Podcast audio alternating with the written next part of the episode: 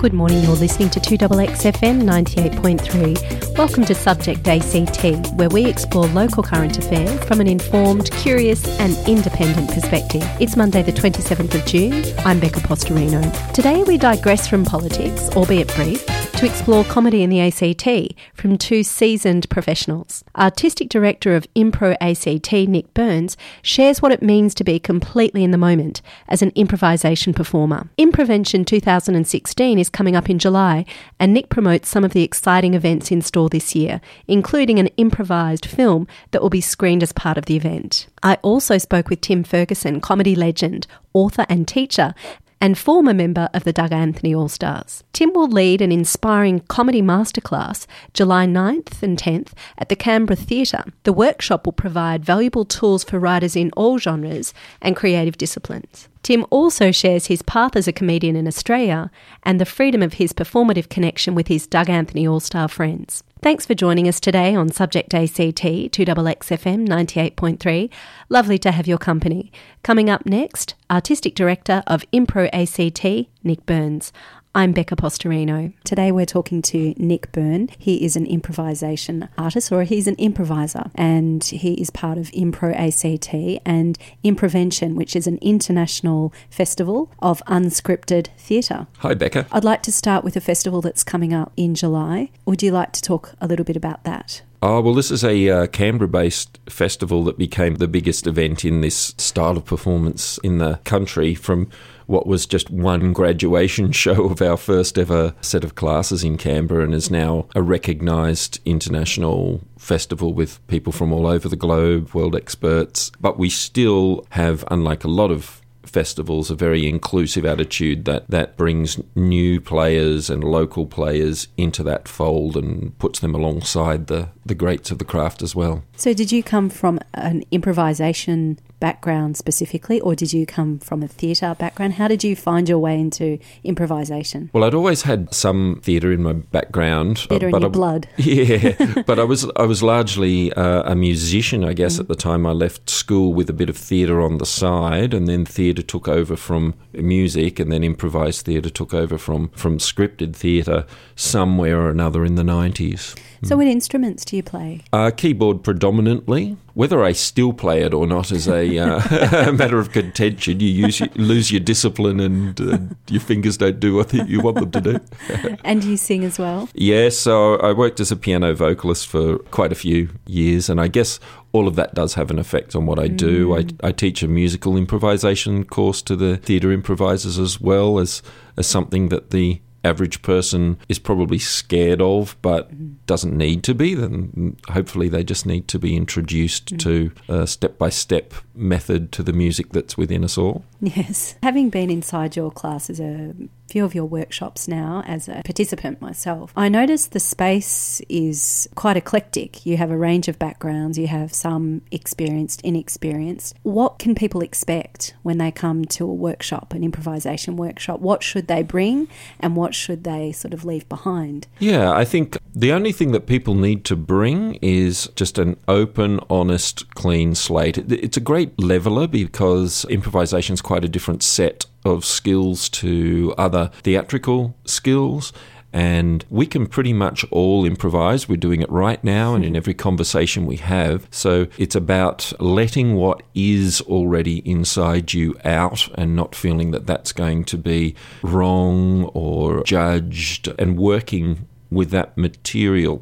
So people don't need to think fast, they don't need to be clever, they don't need to be the loudest person in the room. They need to be open and honest. What makes something funny? Well, I think surprise is definitely a factor, the unexpected. Improvisational craft is not really related to trying to make gags like stand-up comedy. It's people doing what is obvious and connected to what their partner is doing so that you create a flow of information over and over and over again until the thing that you said or did is something that was only obvious to you, you know, the just me factor, and then everybody laughs. Or it's the moment where a response on stage reflects what was going on in the audience's head. So there's a fire on stage and immediately a fire person rushes on, everyone laughs just because that offer was expected and that it's happened immediately. I've seen you improvise and it looks effortless and it looks like you're not thinking much, if I can assess what you're thinking.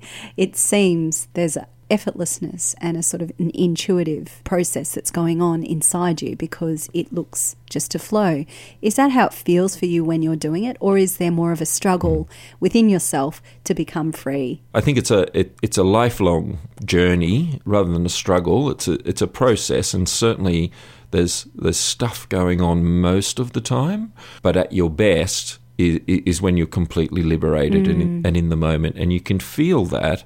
And the more often that it occurs, then the more often it's likely to occur on a regular basis and so on. So I liken it to meditation in the sense that it's not just, you know, divorcing yourself from the thinking world, but it's a trainable art to teach yourself to get into a mental zone that just allows what's required to happen. There is no one who's perfected it, and there's no one who you can say is likely to be better or worse at it. People can have a catharsis or an epiphany, I should say, you know, at any point in learning it. So yes, if you happen to have seen me at my best, then no, I probably wasn't thinking at all. I probably couldn't tell you what happened even. Do you think you're a conduit? It seems that way in some ways because your thoughts aren't interrupting the flow of whatever it is that's happening between your partner or the audience. Is it like you're a conduit in some way of something? I think that's a terrific way to look at it. In fact, I'm going to steal the word conduit. I love that word. From you, thank you. Because if we're doing a story, a shared story in which each person can only speak one word at a time, then a lot of people will slave about what their word that they're going to slave over what word they're going to contribute. And we would often say, don't say what the next word in the sentence should be. Say what it is, because once you're in that flow, you know, the next word's likely to be or the or something like that, and it's thinking ahead to what could be that's going to get you into trouble in that circumstance. We also say use what is already there on the table. I mean, once you've walked out onto stage, something has already happened. And there is so much material that has already happened if you're prepared to look at the detail that you don't have to cleverly create anything. You just reference or build upon what is already there, and it's likely to be the most connected material that builds a solid narrative or has the funniest observation attached to it, rather than the one that's going on in your head. With the festival that's going on in July, what are some of the events that you'd like to talk about? It's a week long. Yes, it is. It's a festival and it's a convention, so it's highly participatory. There'll be well over 100 improvisers from all over Australia and all over the globe, and they're actually participating in 50 discrete half-day workshops, so it's a big educational opportunity for them. Audiences can expect to see 35 shows in an 8-day period from July 2 to 9. Well, we expect them to come to all 35. Whether they do is probably a little bit optimistic. But we open with an Improvention song contest, so people from all over the world will represent their country and present a completely improvised song with an improvised band. It was a great hit last year, and with all the trimmings that you would imagine, maybe not quite the same budget, at the Street Theatre on the 2nd of July. But we have 2 improvised films, so there's an Australian feature film that was made here in Canberra using footage created at a previous Improvention, because so many people are in one spot, which is the creation of Murray Fay, who is the producer of the recent hit Alex and Eve, isn't it? Yeah, it's Alex and Eve. And various comedic films like Dags and so on was one of Murray's. So there's an Australian feature film, and there's also a European collaboration where 5 actors from 5 countries perform or created 5 chapters to create a feature film. So all the actors are in all the chapters, but each chapter is directed by a different director from one of the different nations in the different nations. So that's going to be a great thing to see. And we have a convention which has a focus this year, though not solely, on a gender forum on the Monday and Tuesday morning to discuss how genders interact. And I guess there'll be a primary focus on women's issues within that, because the issues that are most noticeable within improv communities. So they're free, the convention sessions. So anyone with an interest into gender communications can feel welcome to come to the Street Theatre on the morning of Monday 4 and July 4 and July 5 and have a listen to those. And then there'll be all sorts of shows throughout the week, shows in a certain genre, light comedic shows, musicals, all improvised, finishing up with our grand finale, the Canberra Impro Theatre Challenge, which started it all, is a short-form sketch show that people might most associate improvisation with. Yeah. Improvisational technique is simply how to hold a conversation that flows and how to make progress in a conversation or a physical interaction. Unlike scripted theatre, where it's how to present or emulate reality as best you can given the script, in improvisation it is what's happening right now. So it's actually, for me, the closest reflection of what's happening in any context of life, and a lot of organisations are using the training techniques of improvisation to improve their interactions for that reason. Perhaps there needs to be some improvisation training in the political environment. Well, absolutely. Certainly there'd be less politicians caught out by those tricky questions. They should just agree and admit things more. You know, if someone's asking you a question about something you don't know, then you just say, oh, I've got no idea. I really should check up on that, shouldn't I? You might lose a little bit in that vulnerability, but I think what you gain in your honesty and your humanity is much greater in terms of public perception. That can be really beneficial to so many things, improvisation, not just politically, but to life. So these are skills that we can all benefit from. Yes, I hope so. And a larger part of my time these days, probably a slightly greater proportion of my income these days, is devoted to teaching that sort of material or sharing that sort of material, as I say, in workplace contexts, sometimes therapeutic contexts. And they're finding benefit from these skills that you're sharing? Yes, it's interesting because teaching it to either an arts community or a community who have chosen to engage in the arts maybe for the first time, and teaching it day by day, week by week, I guess I often go into a workplace and have all these clever ideas of amazing things to teach to help achieve the objectives. But what amazes me is the low starting point that so many people are on in person-to-person communications, because I'll do all of these clever exercises and then very regularly at the end of one of these sessions, the first comment back will be, you know that thing at the beginning where we shook each other's hands and said each other's names? Brilliant. Absolutely brilliant. I've been working 3 cubicles down from Joanne for the last 5 years and I never even knew her name. I think interpersonal communication in the day of the internet and so the crucial lack of... it's very crucial. Nick, thank you so much for entering into this conversation. Is there anything else that you wanted to share about Impro ACT or Improvention coming up? Is there anything else that you wanted to mention? Well, I guess if anybody's been inspired by the discussion and would like to try out training, which is at least half the people that start aren't imagining themselves to be theatrical improvisers. They're there to gain confidence or these sorts of skills, and some are looking to pick up a toolkit of skills for the stage. We're running courses and workshops all the time at impro.com.au. Get in touch and we can give you something to try this out and see if it can benefit you. Thanks, Nick. Thanks for joining us. Thank you. Benedictine. Your heart feels so right, your eyes swim in the beer where the barroom lights are hung. With your friend Jojo, with your friend Pierre, you drink a toast to being young. Jojo thinks he's Voltaire, Pierre he's Casanova, and me, I proudly did not care. Me, I'm Navratilova. And at midnight, we watched the salesmen pass, coming out of hotels that had real class. We showed them our good manners, and we showed them our arse, and oh, how we sang. The middle class are just like pigs. The older they get, the fatter they get. The middle class are just like pigs. The fatter they get, the less they regret.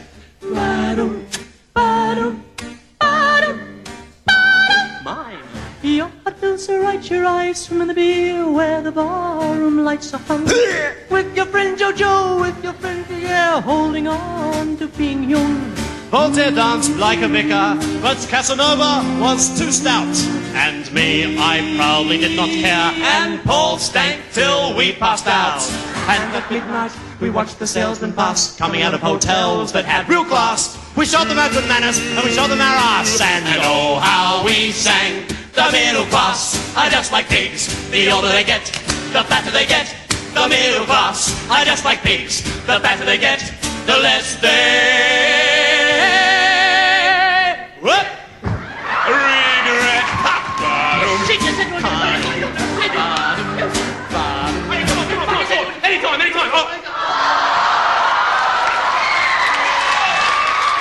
You spat in my mouth. That's disgusting. So it wasn't. But your heart slows down, your eyes do not flash. The hotel bartender sings our praise. Damn it! It was that 14-year-old kid in the front row. No! Jojo is no clown. Pierre pays in cash. Among the bookkeepers we spend our days. Now Jojo just speaks of Voltaire. And Casanova is just a book on the shelf.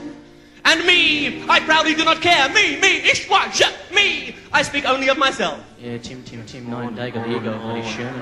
Me, maniac. And everybody knows that we've got real class. There is not a night that we can't pass. Those lousy little kids, always showing their ass. Not bad. Oh God, how they sing. The middle class are just like pigs. The older they get, the fatter they get. The middle class are just like pigs. The fatter they get, the less they regret. That was a recording of the Doug Anthony All-Stars, The Middle Class, featuring Tim Ferguson performing at the National Theatre in New York in 1990. And before that, we heard from Artistic Director of Impro ACT, Nick Byrne, on the art of improvisation and the Improvention Festival that will be hosted in Canberra in July this year. Coming up next, Tim Ferguson, comedian, author and comedy legend, to talk about his exciting comedy writing masterclass coming up at the Canberra Theatre, July 9th and 10th. You're listening to 2XXFM 98.3. The program is Subject ACT. I'm Becca Postorino. This morning we are talking to comedian, author and teacher of comedy, Tim Ferguson. Welcome to the program. Oh, hi Becca. Hi 2XX. It's a real honour and pleasure to have you on the show. Oh, look, it's great to be here. I don't know, maybe a pleasure. We'll see if it's honourable by the time we're finished. The very first musical recording the Doug Anthony All-Stars made was at the ANU 2XX? At the Childers Street 2XX, and we were in there all night. Those days you could smoke cigarettes as much as you want, so we freely were smoking inside. But you can't do that anymore, record music without permission. Oh, and smoking. It's a shame. Yeah, I know. It's just, you know, it was a good old day, and look at us. Still going strong. Tim, what is your first memory of comedy? I would say the first time it hit me was Auntie Jack, which was an ABC TV program. I'm saying this for any listeners you might have who are under 70 years old, and it was this bizarre show. It was just, I didn't know what it was. I mean, I'd seen Benny Hill because he was very popular, and I'd seen Kenny Everett was another one, and the Goodies were shows that I just adored in the afternoon. But then Auntie Jack arrived, and it was Australian, and it was unlike anything anybody else was doing. You had a man in a dress wearing boxing gloves who was just punching things, and if you don't do what I say, I'll rip your bloody arms off. It was a man saying bloody, and we were allowed to repeat it in front of our parents. The magnitude of this immediately made me, in the back of my mind, think, I want to be Auntie Jack. But I could only be Auntie Jack in my private life. It was Monty Python-esque. I don't know if you have that same analogy, but it has that sort of quirky, surreal kind of... I don't know. I'd never thought about a creative connection between them, but certainly it was the zeitgeist. Yeah. A time when the weirder your comedy was, the better. These days, to get a TV show up, certainly in Australia that's comic, it's about the affinity the audience feels with the subject matter. But with Auntie Jack and Monty Python, there was no regard for what the audience might do with this information. It was purely out of their... Yeah, which was just creative, a different way... Yeah. Just a different way of going about it. And the cycle will go. You know, the Mighty Boosh in the UK did that stuff, and Big Train. Yes. But in Australia, they have to play it far safer than Auntie Jack with men in dresses threatening violence, because there'll be someone complaining. As they should. Oh, yes, that's right, yes. Why comedy? Why not accountancy or garbology or even a play school presenter? I could see you as that.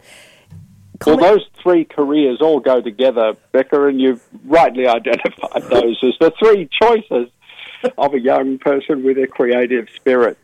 Comedy, I think it's changed now, but, you know, in the 80s when I started working with Paul McDermott and Richard Fidler, saying, oh, we're comedians, was an admission of failure. Right. And comedy wasn't regarded as a career.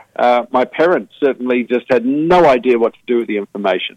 There was no one had any idea that there would one day be a Melbourne Comedy Festival with hundreds of acts, a festival that would be the biggest ticketing festival in the country. Is that right? It's huge. The Melbourne Festival itself is dwarfed by the size of the comedy festival. But then, you know, Gretel Killeen turned up in Canberra. We thought it was the arrival of royalty simply because she arrived, she was from Sydney. Ooh, Sydney. The big smoke. And she was this incredibly cool woman who was doing comedy. We'd never even heard of that. Like a woman, what? And how does it work, Gretel? What do you do? She said, well, I just stand there and I talk. My God, you're amazing. So you met Paul and Richard at university. Did you study at the ANU, I'm assuming? God, no. I wouldn't go to university. If you held a gun to my head, and my parents tried, because we were a farming family, so we had weapons available. There was no way I would waste years at university. I mean, you go to university to become a doctor or an architect, something that saves people's lives. But to go to university to become an environmentalist, or to study your arts, is a waste of your time. Go to the library. That was what I thought. Also, it was easier just to go to the library, and I could read all the Brontes, all the Kafka, without having to then write down an essay to prove that I understood it. But, you know, that was just me. Also, I was busy, and someone said to me, no one went to university and became a self-made millionaire by the age of 21. And once I heard that, I thought, I don't want to go to university. So where did you meet Paul and Richard? Was it in the library? No, although Richard, you know, was and is and ever shall be incredibly nerdy, but he had his own book collection. No, I think I met them at drunken parties on the street. You know, people, we have conflicting accounts of where we met each other. And that's partly because, unlike them, I'm not big on details, and I didn't care. Have to care about such things, and I don't keep those details. So we met in whatever circumstances Paul and Richard said we did. And how important was your connection to them in your path to comedy? Oh, I mean, they were crucial. Yeah. Richard had his own guitar, and when I started working with Paul, it became very clear that I was completely outclassed by his brain. He is a man, you know, when they say multi-talented, he is pan-talented. Whatever it is, he can do. Dancing, no problem. Singing, a voice like a meadowlark. This is Paul. Yeah, painting, drawing, he can take a stab at anything. Architecture, he can do anything. He's just got one of those minds. But you connected to him and he to you, so there must have been some common thread. Oh, the only creative common thread that we instantly agreed upon is you can do whatever you like.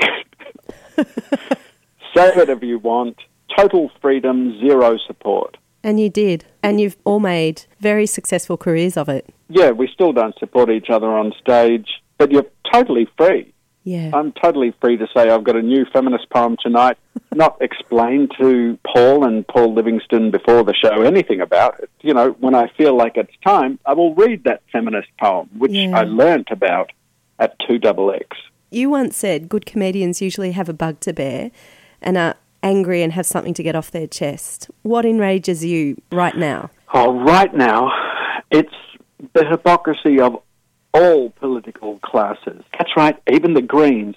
Did he say Greens, darling? Yes, turn the radio off. Turn the radio off before he says it again. Politics is built upon hypocrisy, and anybody who believes a political party, otherwise known as a gaggle, can agree on anything is kidding themselves. And I find it enrages me to watch the election, trying to appeal not to our lower instincts, but to our middle instincts. And as a comedian, do you make your insecurities the pillars of your punchlines? And there are all sorts of comics. One's own insecurities don't necessarily have to be a starting point creatively. Yeah. They're certainly a good fallback. If you've got nothing else to talk about, you can just say, oh, well, I hate my mother. I'll start with that. A comedian like Sam Simmons, who does that absurdist, Python-esque kind of comedy, doesn't start with his own insecurities, whereas an observation comic might, because they're talking about, you know, other people's foibles and their own arrive.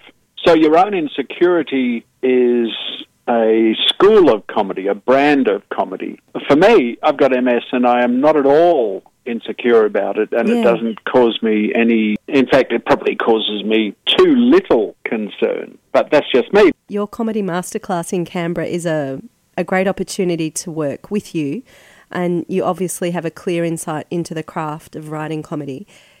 Can comedy be taught? Oh yeah, comedy is a craft. Most people and most writers assume that being funny is just something that happens naturally. You're either, you know, a gifted raconteur at a dinner party or you're not. You can either tell a joke well or you can't. But when it comes to actual writing of comedy and the writing of jokes, it's just like drama. It's got principles and they can be mastered, particularly for writing. You don't need to be able to stand up and recite your own scripts, but it's definitely possible to write your own funny script.